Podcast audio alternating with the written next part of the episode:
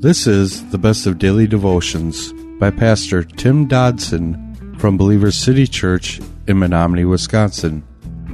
For more information, go to believerstogether.com. We're in Acts chapter 11, and we're picking it up in verse 19 today. It's been said that on the heels of every great high, every wonderful moment, there is coming a negative, a difficult, a plunge downward. And what had been happening in the early church had been seemingly nothing but victory after victory. The Holy Spirit had come and now baptized the Gentile people into the church, and the church was growing because of this. Certainly, there would be those who would have said this was the heyday of the church, as it seemed that it was moving forward, unstoppable, despite any difficulty that might rise up against it. But now in verse 19, things are going to change. And it was bound to happen, it was sure to come. And it's something that we as Christians should take note of even today to know that difficult times do not mean that we're outside of God's will necessarily. Hardship, persecution does not mean that we're not in His will and plan. Let's read the account. Verse 19 it says, They therefore, who were scattered abroad by the oppression that arose about Stephen, traveled as far as Phoenicia, Cyprus, Antioch speaking the word to no one except to Jews only.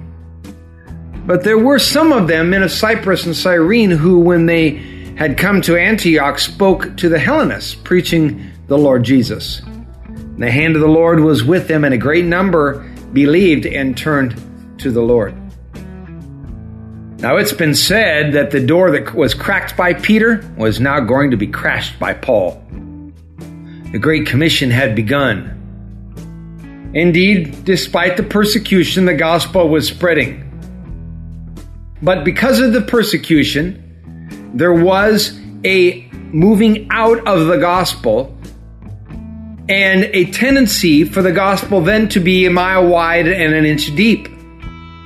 However, there were some who perhaps were inspired by the events that had recently transpired uh, with the Gentiles. They began to share the gospel with the Hellenists. Now, these Hellenists, they were people who were Jewish by blood, but they were definitely Gentile in their standing and living. Now, this new breed of ministers, if you will, had been literally born at the hand of tribulation. They didn't know any other way to minister. And because of the persecution that began at the murder of Stephen, much of the church now scattered throughout the known world. However, they did not cease to do the work of the kingdom because of that persecution.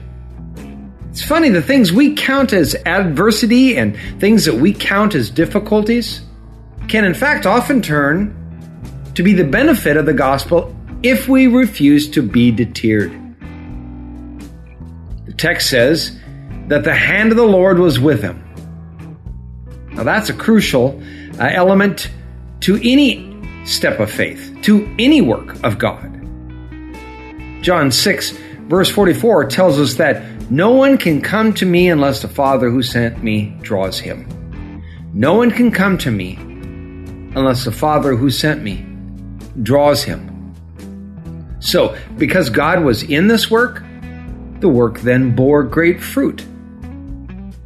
Verse 21 tells us a great number believed and turned to the Lord, quote unquote. So, without God's calling, in advance, their efforts, and certainly our efforts today, would have come to an empty end. Verse 22 says, The report concerning them came to the ears of the assembly which was in Jerusalem. So they sent out Barnabas to go as far as Antioch, who, when he had come and had seen the grace of God, was glad. He exhorted them all that with purpose of heart they should remain near to the Lord. For he was a good man, and full of the Holy Spirit and faith, and many people were added to the Lord. The church, the greater church that is, was either reeling from a speedy advance of the gospel within the Gentile ranks or they were simply rejoicing in the same, but either way, they felt they needed to check out the situation firsthand.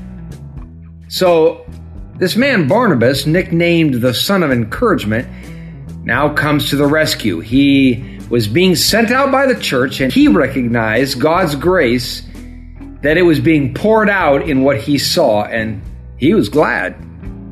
In his joy, he encouraged them all that with purpose of heart they should continue with the Lord. Barnabas was a man chosen by God. He was a good man, full of the Holy Spirit and full of faith. We read nothing about any seminary or formal training when it came to this Barnabas, but we do read he was a man full of spirit and faith. I think this is a simple criteria for being used by God, really. The emphasis herein is on God, not upon Barnabas.